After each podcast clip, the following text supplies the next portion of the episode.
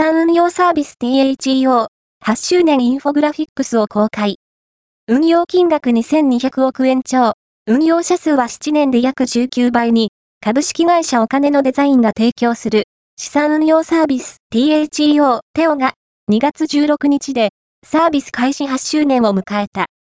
運用金額は今年1月31日時点で2200億円を突破。ユーザー数は13万人と約7年で19倍に成長した。同社は特設サイトでインフォグラフィックスを公開、サービスの特徴とユーザーの動向など紹介している。ザ・ポスト資産運用サービス THEO 8周年インフォグラフィックスを公開。運用金額2200億円超。運用者数は7年で約19倍に。ファースト、アピアード、ON、金融、投資メディアヘッズ、ガイド、